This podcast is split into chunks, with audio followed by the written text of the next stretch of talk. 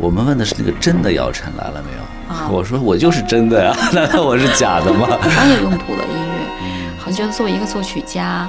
是我觉得在这一方面是有很多空间。开票的时候两周之内就票全光了。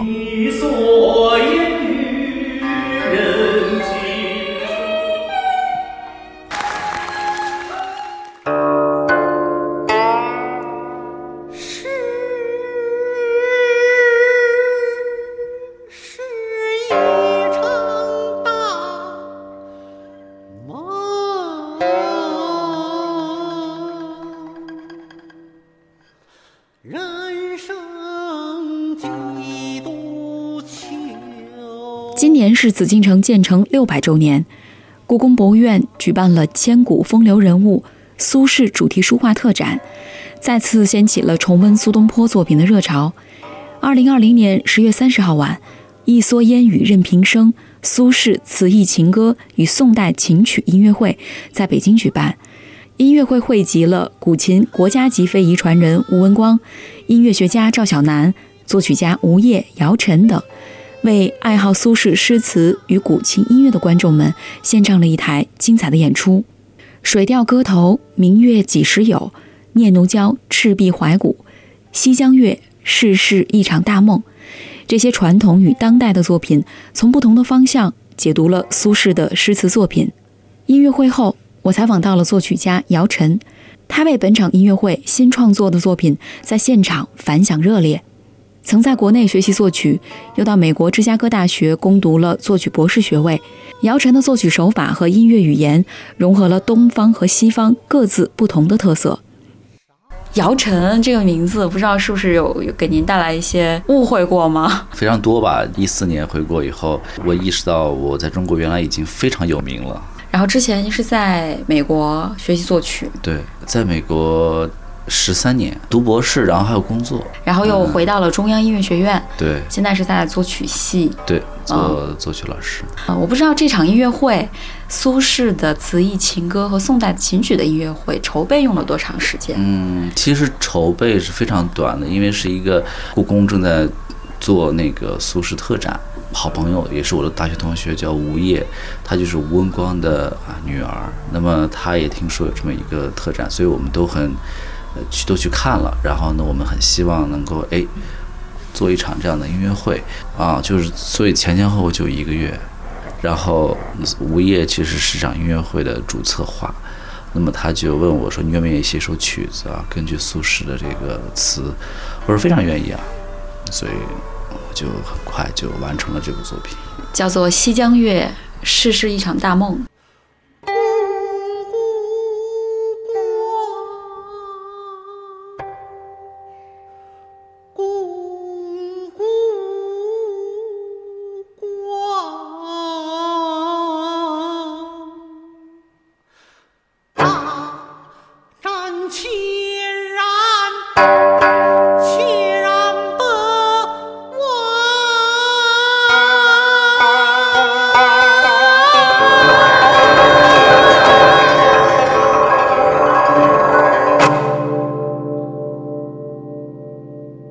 记得当时好像您在这个音乐会上面就说到了，你去创作其实没有去刻意的效仿我们中国古代的那种，比如说那个作品啊，像呃古代的情人之间那种很淡雅啊、那种风格，嗯。也没有去刻意的引用任何中国戏曲里面的曲牌这些元素，嗯。你用的是你在当代音乐创作当中的一些经验，嗯，然后投射到苏轼的那首诗当中。主要是把声乐部分写出来，然后古琴部分呢，你我不用做太多，留太多笔墨，啊、做了一些吧。然后剩下的一些让黄梅老师做了一些所谓的他想象中的一种，呃，对这个作品的理解啊，我们三个合作的一个作品。所以这个作品呢是由赵小楠老师他来他来唱，然后黄梅老师他是古琴，对，你能不能评价一下他们两位的表演呢？嗯，呃，也也都是第一次跟二位合作，但是呃，他们的以前的演出、音乐会啊什么的，或者是录音啊，我都听过一些。第一次合作还是很很很兴奋的啊！啊，比如说赵小丹的先生的这个声音很特殊啊，就是非常嘹亮、非常高亢，而且还这个线条感很强。我觉得他是一定是有戏戏曲功底的。然后黄梅呢，这次听他弹也我也我这个作品，发现他的风格非常的这个苍劲有力啊，然后是点到即止，他没有很多多余的一些东西，言简意赅。所以我觉得像他这种赵老师的这种很线性的这种表达，就像中国的书法一样的，古琴的声音的这种跟他的对位，我觉得还是很很满意的。你说到对。位，可能好多人就有点儿这个困惑了。对。位其实一个创作手法嘛。对。对。我知道您是一直就是这个学院派出身，然后学这个西方的作曲。对，那这次写的是中国的作品，嗯古琴的作品。嗯那你是从什么时候开始来接触到这些古琴的音乐？嗯嗯呃，当然，我们从小其实都听到古琴作品了，听了很多，呃，高山流水啊，呃，广陵散肯定都听，但是从来没有就是说真正跟这个他们的音乐文化或者这些具体的音乐现象啊接触，直到你开始跟他们合作。才会出现，所以呃，我第一次跟古琴开始合作是一五年，二零一五年从回到北京以后，呃，认识了陈维基先生，啊，那么他说，哎，你有没有兴趣来写个古琴啊？然后我就专门去看他如何去，啊、这个演奏古琴，然后慢慢开始啊、看一些谱子，啊，然后看一些不同的版本，这样才开始接触古琴的。所以其实我的对这个乐器真正真真切切的接触，就是从开始跟他创作。嗯你还记得你写的第一首这个古琴的作品是什么吗？叫《暮云图》，是给古琴、二胡、笛子和阮而写的一个四重奏，也是非常文人写意的吧。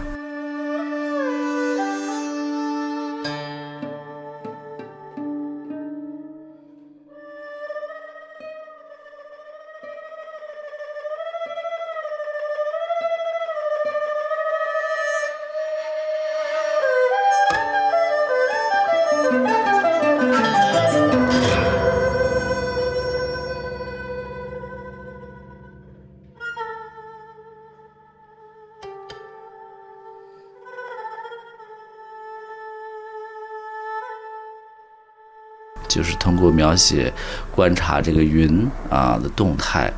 来展现我们这种文人这种风骨吧，比较清高啊，比较归隐的这样的一种心态。那么我觉得跟古琴传统音乐也是很贴近的，所以当时是啊写了这么样一个曲子。所以一说到那个四重奏，可能现在大家会想到是那种室内乐的四重奏哈、对西方音乐体系里边的。嗯我不知道在之前你肯定有写过这样的作品，和你又写到了回国之后，你说到这个古琴音乐，嗯。觉得有哪些地方是特别不一样的吗？呃，其实是非常不一样的，因为我们中国的乐器呢，首先律制就很不一样啊，那么呃，可能音准方面很难协调彼此，而且大家的那个声音的这种质量也很不一样，有的有的乐器声音非常大。啊，比如说像笛子声音非常的穿透力非常大，啊，那古琴声音又非常小，啊，那就需要用麦克，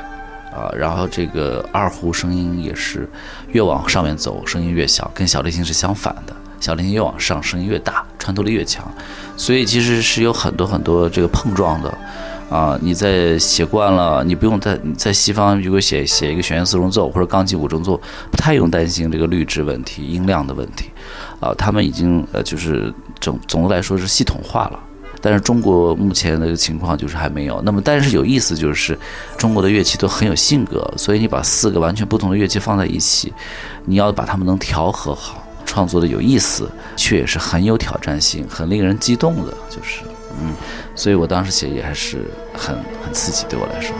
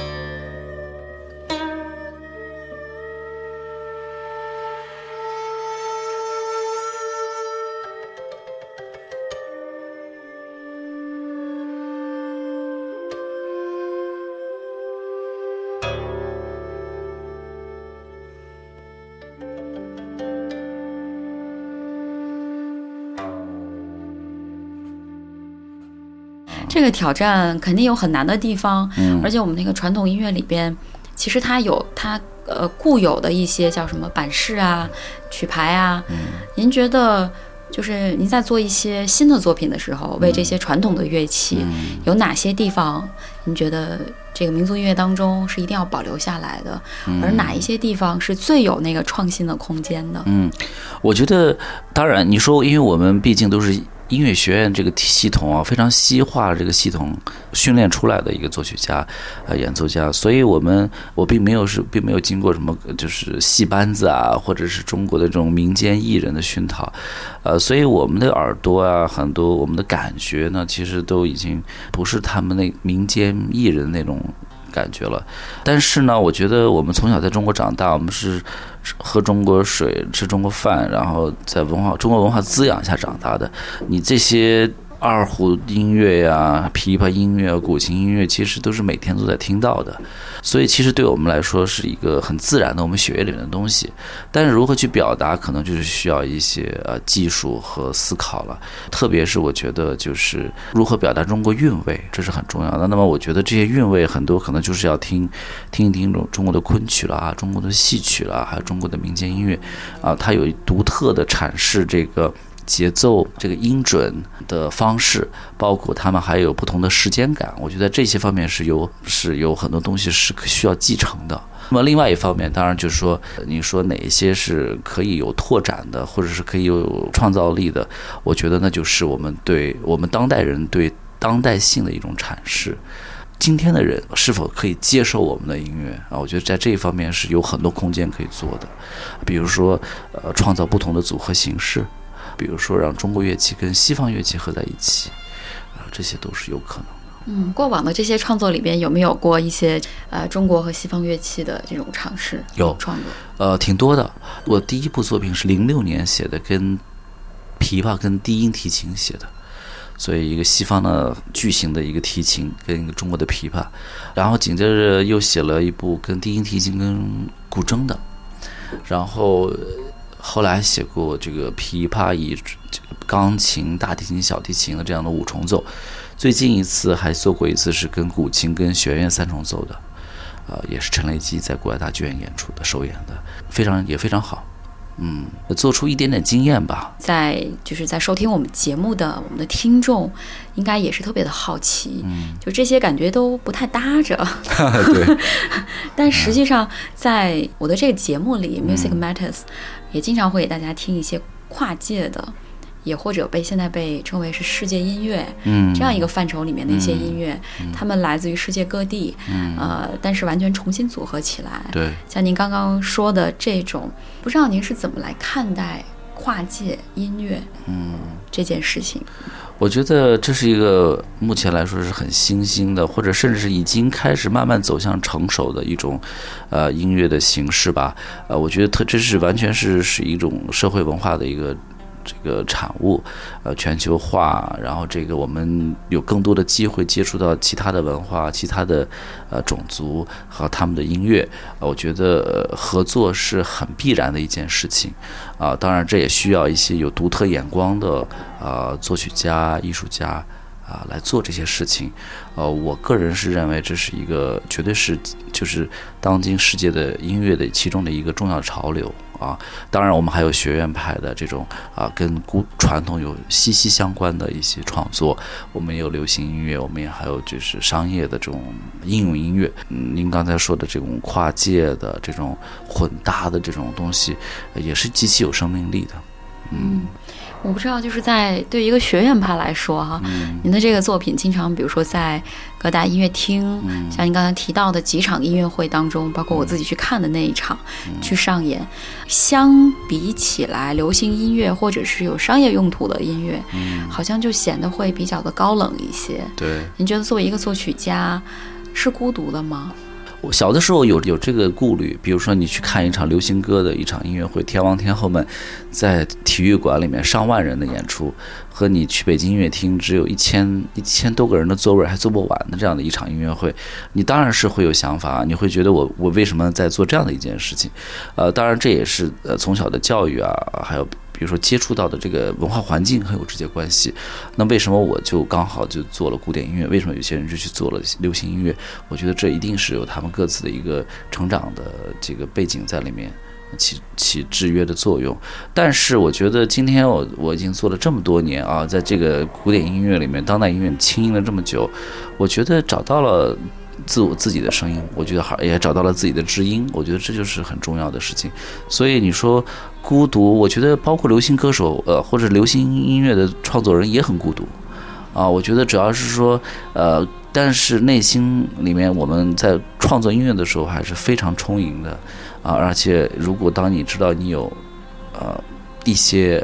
喜欢你音乐的人，那你就会觉得很满足。嗯，就这些年来有没有遇到过让你印象特别深刻的你的乐迷？比如说我把我的作品放到网上，的确是有不少人在关注，在听。那么我觉得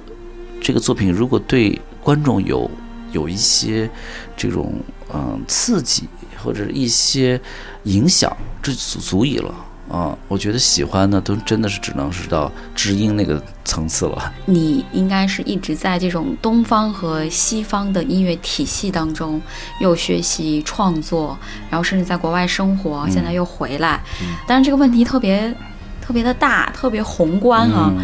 嗯，比如简单的几句话来说说的话，你觉得这个东方和西方的音乐体系给人的感受？介绍给别人的话，你要怎么跟他去说？我觉得就是，如果很简单、很简单的话来说，或者说我我从某一个角度来说，就是我觉得东西方的音乐对时间的把控是不太一样的啊。东方呢，对对时间的的感受是一种放松弛的，呃，是一种嗯发散的啊散漫的啊一种状态。像烟像雾啊，但西方我觉得是像呃像一种像西方的音乐，从古典自古典过来到现在当代音乐，我觉得他们都像一种有逻辑感的、很线性的、有方向感的一种时间。我不知道是不是越讲越复杂了。没有，我再用心的感受一下这种描述，其实也像是中国的一些绘画作品。是的，啊，像西方的那些绘画作品，大家。都可以多听一听，甚至去走到这个，像是一些博物馆啊、美术馆，其实来感受一下姚晨老师刚才说的这种东西方音乐的不同，究竟不同在哪里？是，嗯，对，其实其实有的时候我们可能不能直接去理解一个一去理解音乐，可能需要借助其他的艺术形式来理解，可能会更容易一点。直接去讲音乐是怎样。被感知的可能比较困难，但如果你把它跟绘画、跟嗯嗯雕塑或者跟建筑结合在一起，可能就会找到一些解读的方法。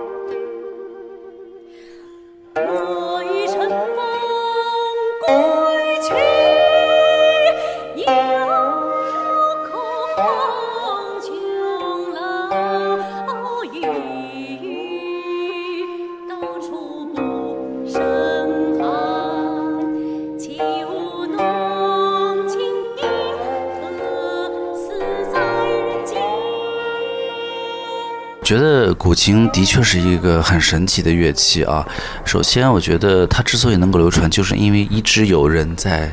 做记录啊，包括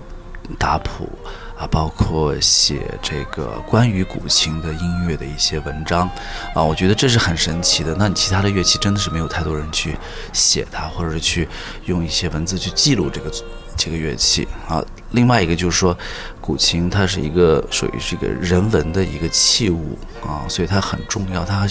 甚至就是说，它跟中国的这种文明是直接有关系的啊。我觉得，呃，所以它不光是流传下来，它不光是作为一个简单的乐器，它里面有相关有很多很多重要的文化在里面，比如说诗歌。啊，比如说这个书法、器物啊，怎么去保养、保护，它有一套一套的这个传统工艺和文化在里面，而且就是它跟那么多中国重要的这个历史上几千年中国的文人。帝王将相都有直接关联，所以我觉得这是文化的传承，就是通过这些这个重要的人物和他们他们的随身携带的这些重要的乐器和器物，所以我觉得这可能是这样的一个一直流传到今天，活跃在今天。包括今天这个古琴热，你我们也是都知道的，就是非常的蓬勃，很多人在学古琴，啊，也把它作为一种修身养性的啊一个乐器来做。里面就有就是鱼龙混杂了，是吧？啊，但是我觉得里面一定是有一些人是嗯，把它当一种很严肃的啊这种文化传承来来去掌握它的。所以我觉得作为一个严肃的作曲家吧，表达我跟社会的关系，我跟人的关系，所以我觉得我对乐器也是这样，他们是对我来说是一个一种很珍贵的一种资源。